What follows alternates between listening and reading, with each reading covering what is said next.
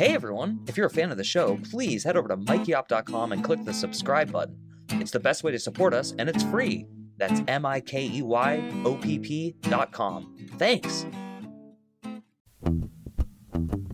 Hi, I'm Mike Oppenheim, and you're listening to Coffin Talk Exit Interviews with the Living, a weekly podcast that explores how our views on death affect the way we live our life. And today I'm very happy to have with us a special guest from the Washington, D.C. area, actually officially in Washington, D.C. His name is Chris Davis. How's it going, Chris? Pretty good. I am currently officially in the Outer Banks, North Carolina, but I will return to my home habitat of Washington, D.C. here shortly. Awesome. And uh, you're an old friend of mine. We've been friends for more than 20 years, and uh, I've had great success with old friends on the show. So I uh, have no doubt you will do the same. But if you don't mind, could you tell our listening audience your age, your uh, where you grew up, and then what generation you think you belong to, and uh, yeah, that kind of information. Well, I am both old and we are friends. Um, I am 39 years old, which means I was introduced in the second episode of Deuteronomy, I think. Um, I am from Washington, D.C. originally and I identify as an Apache attack helicopter. No, I'm I um, I'm a millennial and I identify as one actually, because unlike Mike Oppenheim, I know what's going on on the internet. Very good. Yeah, and it's funny because um, there are so many of us who are, as of the time of this recording, 39, and the answers totally vary. Some are Gen X, some are millennial, some are I don't even know, and blah blah blah. So, well, there you have it, folks. We have a true millennial on uh, the podcast today. So, uh, Chris, with every guest, I do it a little differently. With you, I'm just going to be as blunt as possible and get right into it. Uh, what do you think happens when you die? Me or you? You. What do you think happens to you when you die? I think I will inexorably be um, have my superior consciousness offsourced to the cloud via a Neuralink experiment and rule there as Chris Tron, Lord of the Void. We're not really sure what's going to happen to you. Probably the land of wind and ghosts.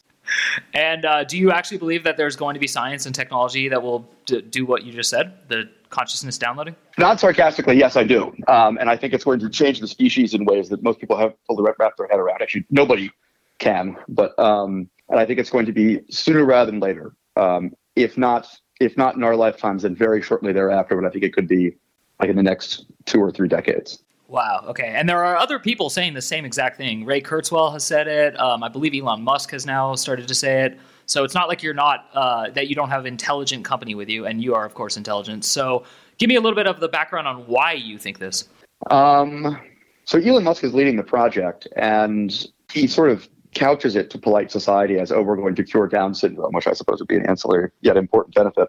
But um, I think the real objective is if or perhaps when humanity spawns super sapient transcendent AI, um, if we can't communicate with it the way it communicates like kind amongst itself will be looked at as sort of a bottleneck and perhaps not worth keeping around. And we're all cyborgs now. I mean, essentially carrying a cell phone around, we have uh, some some connection to you know all that is out there in the ether, the internet, everything.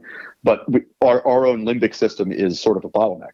Um, we can't search as fast as we can think to search. We can search as fast as our eyes work and our hands work and our can articulate it.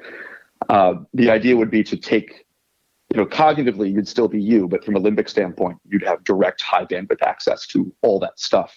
And we would be able to communicate with whatever it is that we create and perhaps evolve along with it rather than have it evolve geometrically relative to us and then eat us. Is, I think, the self preservation angle that he's after. So I'm not uh, for you or against you in this in this theory, but I have read about this and I've heard a lot about it, and you're definitely speaking uh, real, real talk, meaning this stuff is being offered to us and, and being talked about. it. Let's go back to the cyborg thing real quick because I find that fascinating.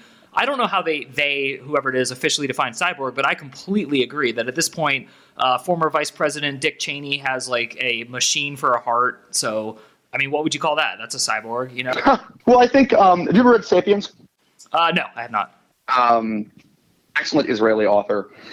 He sort of argues that the minute humanity developed any technology that allows humanity to, from a cognitive standpoint, bring to bear more resources than we can biologically. We became cyborgs after a fashion. So the printing press. We can write things down, we can access it via some mechanism that is not storing and remembering and recalling it from our brains. The minute we started doing that, we started outsourcing our cognitive capabilities out of our bodies. A BlackBerry, an iPhone, Neuralink, Xbox Live, it's all an extension of that. And everyone's expecting cyborgs, meaning I'm going to have a robot arm. But, you know, the ability to um, call up anything you know about anybody while you are speaking to them and it comes across like you're remembering it organically when you're not. You're searching for it and finding it. Stuff like that's going to change society, and just like the printing press changed society. It's, it's just it's all one curve. Human augmentation started, you know, millennia ago. I, am I'm I'm so much on your side right now that I'm I'm dumbfounded because uh, first of all, you and I agree about something. Imagine that never happens. Yeah, well, and also um, when I went into this this podcast, I actually didn't have a preconceived notion about what your answers would be. I, I had a feeling it would be different and it would be unique, and I knew it would be intelligent and well read. So you've hit all all my expectations. But what I didn't see coming was that this actually is, even though it's science fiction and even though it comes from science, it's pretty out there for like the mainstream culture still i would i would say well i think the whole conception of you know where do humans go when they die right? That assumes that what it is to be a human is a static state thing. And I, I, I firmly believe that it is not. Um, I think over time we become different, and thus what happens to us will become different. And anybody who attempts to adhere too tightly to whatever preconceived notion of what we were before will miss becoming what we're supposed to become later. Okay, so now I'm going to ask you kind of a advanced question that I usually ask my religious guests, um, and I didn't even ask you if you're religious, but so, is there an origin story to our species that is like special or beyond just like atoms and molecules in a Big Bang? Um, I think there is an origin. I, I, I, think it is far more probable than not, whether you want to call it a deity or you call it simulation theory or anything like that, that our reality is constructed versus utterly random. The idea that there is some there is some creative hand behind everything fascinating um, seems far more likely than not sort of given given how precisely everything in our environment works out right um, also ju- it, it, seems much more likely that something at some point intervened at least in our development versus being able to state conclusively that you know 100% absolutely for certain as this very glorified chimp that wears a shirt and drives a car that you know 100% for certain that all this just happened by you know raw chance which seems presumptuous yeah no i I'm, I'm tracking with you very much. Um, but I also want to slow it down for anyone listening who hasn't read about this or thought about it. So, uh, walk me through like the morality side of all this. Then, uh, so the, let's just go with the, you said the intervention, and I love that part. So right now we live in a current world where it's 100% Freedom of Information Act. President said it. Uh, space aliens exist. Do you do you accept that premise? Yeah, I, I think they said UFOs or UFOs at least. I don't know if they said aliens. I mean, fan as I am of the Fermi paradox, I think that it is empirically much more likely than not that something has made its way here at some point if our corporeal reality is about as we expect about as we understand it to be. I mean, a UFO could either be a, a simulation projection, it could be an actual extraterrestrial life form, it could be it, who knows what who knows what it could be. Um, I won't go into this too much. There's a book I really enjoy called A Fire Upon the Deep, which explores the Fermi paradox and possible like creationist, and by creationist it really means simulation theory more than like deity based explanations for why the Fermi paradox exists. And, and real quick, just because you mentioned it four times, Alex Rice actually the name of his podcast that I did is called the Fermi paradox, and he brought it up. But in case people don't listen in order, do you want to just define that real quick for our audience? Yeah. So the Fermi paradox explains why from like a purely arithmetic standpoint, intelligent life should be everywhere and observable all around us, all, around, all over the galaxy. And it isn't. Um, we think we know about what the likelihood of an Earth-type planet is, and even at sublight speeds, you only need about three million years for a spacefaring civilization to get from one end of the galaxy all the way to the other. So you'd figure in 14 billion years, somebody would have done that by now, and, and they'd have built cosmic 7-Elevens all over Hell's Half Acre, and we'd be we'd be chatting with them in real time. And if if we're not doing that, either we vastly overestimated the likelihood of life occurring, or there's some, and they refer to it as the great filter. There's something that happens that kills off civilizations at a certain point, and we haven't uh, we either haven't gotten there yet, or we got there and we're one of the very, very, very rare occurrences of life to make it through. Or, and this is where this book goes, and this is where I think my my personal view of creationism goes or in a created reality, which any you know simulation theory is a created reality. a creationists with the Dinosaur Museum in Kentucky and people who believe in simulation theory are on the same boat. They should be friends. There's no reason why the laws of physics can't be wholly arbitrary in a created reality. So the idea that once you hit a certain level of acceptability to the powers that be, they grant you the ability to see all the other stuff out there, or maybe they layer it in gradually as you're becoming aware of society or whatever. We'd have to be really, really certain that there's nobody pulling pulling the strings is a conspiracy theory expression. I don't want to use that, but there's nobody at the wheel to believe that we we are capable of fully understanding our reality and that that won't change. And for a species that still like burns dinosaur parts in car engines. It seems again that seems very presumptuous to me that we really know that much about what's going on. We probably don't. I, I'm so into this, and I have like so many branching questions from it. So I'm going to try to keep a little bit on focus to what the podcast is supposed to discover. Yeah, no, no. I mean, it's just it. There's so much room for great conversation in what you're presenting. You're very open minded because you're saying. I've read enough to know that we kind of don't know anything. It's like the Socratic conclusion. Um, it's very Rumsfeldian, the unknown unknown. That's right. I remember that from the Iraq War. Um, what I'd like to ask you next then is um, not not personally like Chris Davis, do you? But like, do you believe that there's a sense of morality? Like, can we say that actions are good or bad? Yes, I think I, I think that objective morality exists, or collectively collectively subjective, something like that. I'm not going to get into just my, my raw conjecture on the nature of our existence necessarily, but um, oh, I'd love it if you would. But anything you want. okay, so okay, so here we go. Um, Wait, real quick. Uh, what's your occupation? Oh, I I lend money to people so that they can build affordable housing apartment buildings. And does morality and any of this conversation ever apply to what you do for a living? Absolutely. Um, there are numerous, you know, DC notable slumlords, and not, I don't want them calling me and I won't call them back, that kind of thing. Um, all of us feel bad when we do something bad, I feel like. And, and if we don't, it's because of a chemical imbalances that we can ide- identify and treat pharmacologically. Which means that if you're somebody who thinks whether it's whether this is we're experiencing this in software as a simulation or in hardware as like an actual organically created organism, we were supposed to feel bad when we do something bad, and we're supposed to feel good when we do something good. And whatever we are capable of doing, we can and should do. So if we were granted the ability to evolve to a point where we could start to dictate our own evolution biologically, or if we were, you know, meant to create nuclear weapons, we did, and we we were, we were meant to do that. We were we are meant to do whatever we were empowered to do via our sort of base makeup. Um, and that, that's we as humanity, or we as everybody, the inhabitants of the universe or whatever. Um, but there's a reason why we feel like I, don't know what the reason is necessarily, but I think everybody sort of feels a jabbing, uncomfortable sensation when they do something bad. Humans call that guilt. Um, you feel a, a warm, glowing sensation when you do something that society would call quote unquote good. That's that's a carrot and a stick. That's an evolutionary carrot and a stick and it comes from somewhere. And I really do believe all, all of us are created in some way or other. Um, although I think that the way dogmatic religion characterizes it has just gone totally jumped the shark. But um, for us to ignore that is like for us to ignore our potential to create something that may scare us. But if we have the potential to create it, we should not fear our own creative potential because we have that for a reason also. I, am really a fan of how you think and what you're thinking. Uh, it's not even that I agree or disagree. It's that I like the layers of uh, analysis. And so I think within those layers of analysis, let's go back to this um, whether or not it's a deity or it's uh, like the movie The Matrix and it was created. Either way, if we're in an, a reality that was created, um, where does where does dreaming fit into that for you? When we dream some of us or all of us maybe? I don't know.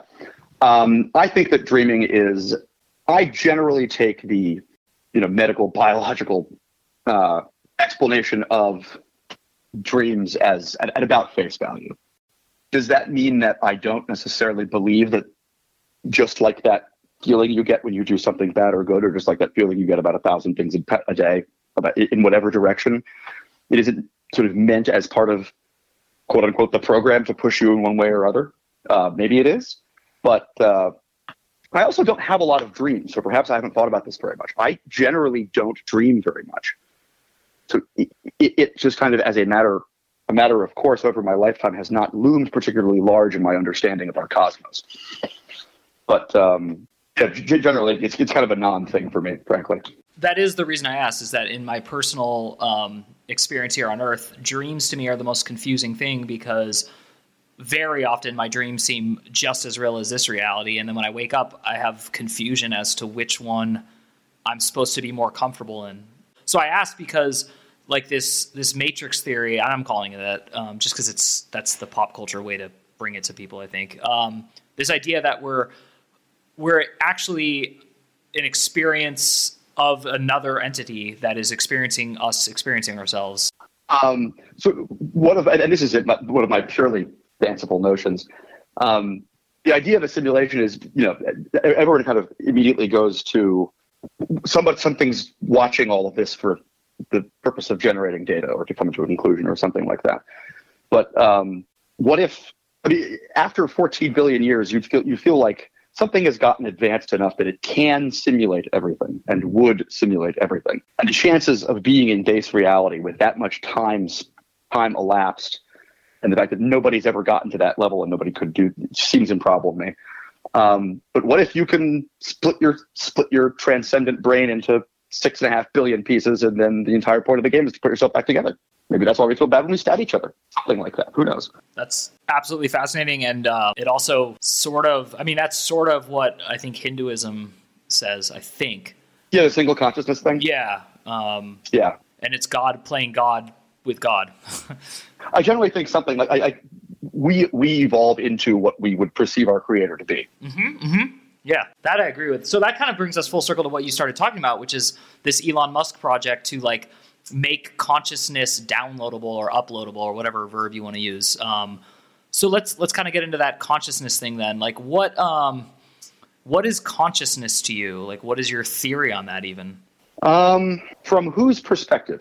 Consciousness, from my perspective, as the person experiencing in the first person. I mean, I've always heard that quote. I can prove that I exist, but I can't prove that you exist, which is bollocks because I can't prove that I exist either if I was meant to be a very convincing player in whatever stage I'm on, the first thing that you do to make me convincing is make me believe that I'm real. So how the hell do I know? I, I, don't know anything about whether I'm real or not. Uh, I could be a very, very well programmed NPC, non-player character. Consciousness, as I experience it, is you know how I interact with what I perceive to be the world around me, and both I and or that world could both have true natures that are have nothing whatsoever to do with how I experience them and I go through life generally being completely fine with that. well, okay, so um, I want to go back to the the morality side of this then, because you are you're making a very interesting argument for open mindedness towards all of this and towards experience. But you did say that like there is a biological mechanism for most of us that makes us feel good if we do something quote unquote good and bad if we. So yeah, I don't mean to interrupt you. This really chaps me really chaps me, and you're not chapping me, but th- yeah, no, I understand. Where where people automatically ascribe nihilism to anything that sounds like simulation theory. Oh, it's not real. Of course, it's real. If you get shot in the kneecap, it hurts. It's real for you, right? Which means it's real for your your other participants in, in whatever we are doing here. So to treat it as not real because you ginned up some harebrained theory in your head, really, all, we, we humanity collectively doesn't have much beyond harebrained theories in terms of how our understanding of the universe seems poorly considered. So, simulation or no, how I conduct myself within wouldn't change so long as it feels real to me. Yeah, there's a famous philosopher, I don't know if he's famous, but his name's Wayne Lickerman, and his theory is that everything is predestined, that it, like, the Big Bang is just an ongoing explosion going outward, and everything was preordained, but it feels so real and you feel like you have free will that you have to act like you have free will. You can't help it. And uh, that kind of ties into what you're saying. But the question I wanted to ask on top of it was you you mentioned something specific. You said there are also people who have chemical imbalances and they don't feel bad when they do bad things. I'm fascinated by that statement because then in that case, really, like I mean, we can punish them to make ourselves feel better, but does that person who doesn't feel bad, who does something that the rest of us says feels bad, what's the morality behind that to you? Really, punishment in general to me, I've, I've kind of got a, an issue with. Um, true willful malice is vanishingly rare in our species, I think. E- even the, the, history's most horrific actors generally thought they were doing something right within their own locked room, however strange the decor on the wall may have been in there. Punishment should really have a, more to do with keeping their bad actions away from the balance of society, which is broadly good acting, more than punishing somebody for the sake of the concept of punishing an adult. You, should be you should be keeping the rest of society safe by perhaps like removing them from the from from the soup, but um, putting them in a corner with a dunce hat on and waving a finger at them for 60 years to make them feel bad about themselves when they probably have a mental illness strikes me as being uh, poor economy. And and you have a, a son, uh, as do I, and so I know that you you have to deal sometimes with the the awkwardness of being someone who's not a big fan of punishment, but you're also trying to keep someone from like you know reinforcing their own habits that society doesn't like. So how how do you actually uh, deal with the whole punishment issue? Yeah. Honestly, I wish he would act up more often. I almost never have to punish him, which means it's all going to come out at once when he's 14, and it's going to be bad. Um, he almost never does anything untoward remotely. I, I, I, I was like, just rebel a little bit, dude. Come on, just something when you're 10, so it's not like you know a fire and railroad ties out of a crossbow off an overpass like in a good son when you're a teenager. But yeah, long and short, and I, my parents did this with me. I never had to do anything because they said so.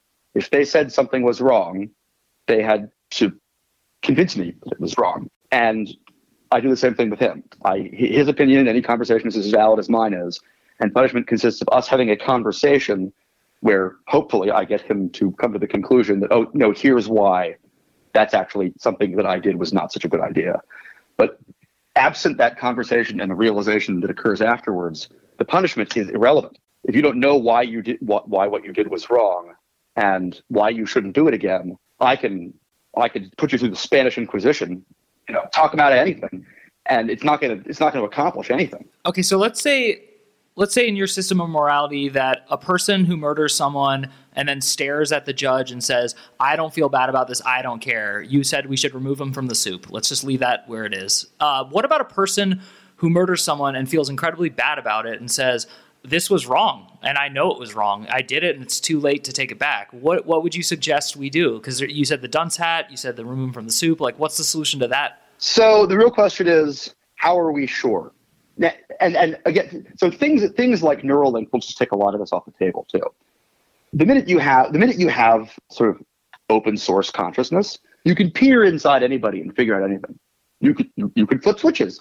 You can pool consciousness together. You can nobody can lie anymore. Um, a lot of this just goes away.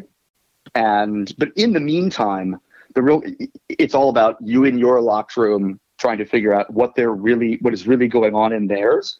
And I would say that until you have a pretty good idea that whatever caused that metaphorical pit bull to bite that child is not going to cause him to bite another one. You got to keep them out of the soup somewhere. Uh, just because they say they're sorry doesn't mean that they're mentally well enough to know that they're sorry. Who knows, right? Mental illness is a very insidious thing. Mental illness, mental aberration, whatever you want to call it, is is is tough to get your head around, and especially when it's when it's not your own. So, what about like, uh, and this is this is not a political question at all, but like, then how do you explain? the otherness of cultures um, over time. Like there are cultures that have like practices that some cultures would view as particularly bad. Uh, let's. I'll use a real example, but I would rather you talk about it more abstractly. But like tribes in certain regions practice uh, rites of gender like passage and stuff. Like so, gender mutilation would be one example. But just all sorts of things that like the current society and, and time frame in which you and I are having this interview is America in the year 2021, where we're talking about like gender fluidity and like respect all cultures. So if a culture doesn't respect gender fluidity, self-solving problem, and and those cultures by and large don't exist in so say Ames, Iowa, usually, right? They're usually somewhere geographically fairly remote because of their because of their geographic otherness, they are afforded the right to a cultural otherness because it is within their own sphere of acceptability. Is when you start to, ha- you know, when, when people start doing that in Soho, that that is that is perchance a problem. As as humanity gets more and more clustered together, we also will inexorably become more homogenous. And to the extent that you still have these sort of far-flung, isolated cultures, they will they will by extension be more culturally isolated as as well as being geographically isolated. Like th- those two things track together. So I'm running out of time, and I have two questions I want to ask, and I'm going to ask them in order. The first question is a repeat of the original question, but with an addendum. Um, if we can't upload your consciousness before you, Chris Davis, die, so let's say you die in the year 2081, you're 100, um, but they haven't developed Neuralink yet. What will happen to your specific consciousness? Is it, is it? I have absolutely no idea. Okay, so you don't know, but you don't have a theory on that. No, I, I think for me to have a theory on that, I deny myself opinions that outstrip the under, information that underpins them. I, I, my information on that one ain't so good. So um, I'm I'm okay not having a thought on it because I don't have an idea about it. Very cool. And then we talked a lot about morality and crime and everything. Like, um, you know, the, the, example you gave, like if if someone shoots your knee, it's a real deal. Your knee's been shot. So how do you live with a lack of firm faith in exactly what's going to happen, and yet not be afraid? of spontaneous death? Because I know you well enough to know you're not afraid of spontaneous death. So, do you understand the question? Uh, not sure that I do. Reiterate. Uh, many people are afraid of dying. You don't strike me as one of them. Uh, what is it that gives you that? why fear that which you know nothing? Fearing the unknown is is it's, it's just like why would people fear, you know, becoming a blended synthetic consciousness, or why would people fear the, the gunpowder? Or why would people fear the internet or anything? Because you're fearing the idea of a thing that is not yet either partially or fully realized. So you're you're fearing the unknown, which is generally the that is morality to me. Actually, that is morality. That's intellectual rigor, and that is really what separates good people from bad people. Is having the fortitude to not fear things you don't understand. This is incredible, Chris Davis, because these podcasts are supposed to be 30 minutes long, and at the 29 minute and 43 second mark exactly, you nailed it, and you answered the exact question that I want every guest to answer, which is I love you, Mike Oppenheim. Um, that was amazing. I mean, I really can't believe it. I'll, I'll edit it, and it might be at minute mark 29 15 on the final product, but you nailed it. You absolutely told us what you think happens when you die, aka you have no effing idea and B, you don't fear that, and therefore you are moral. Because that was why you were my get for this interview. Is I wanted to interview someone who definitely has morality, but yet doesn't seem to ever morally grandstand. and we talk a lot. I mean, to anybody listening, the whole idea of he and I agreeing, we constantly agree, and not about you know day to day bric-a-brac nonsense because we disagree about 100 percent of that, but we we agree constantly about like the foundational truths of existence and what makes a good person and a bad person and we have for two decades and so none of this was a surprise to us no and this is basically part two of one of the best if not the best car rides of my entire life which was you and i yes i remember that car ride yeah um, it was you and me i don't even think we turned i mean the stereo might have been on but we just talked about philosophy for like four straight hours and we were like like 20 years old i think um, so, wow. Well, Chris Davis, thank you for helping us put another nail in the coffin. Uh, is there anything you'd like to add today? Drink your school, stay in drugs, don't do milk. that was awesome. Unexpected and awesome. Well, everyone, thanks again for listening to Coffin Talk Exit Interviews with the Living. My name is Mike Oppenheim, and as always, I will see you soon.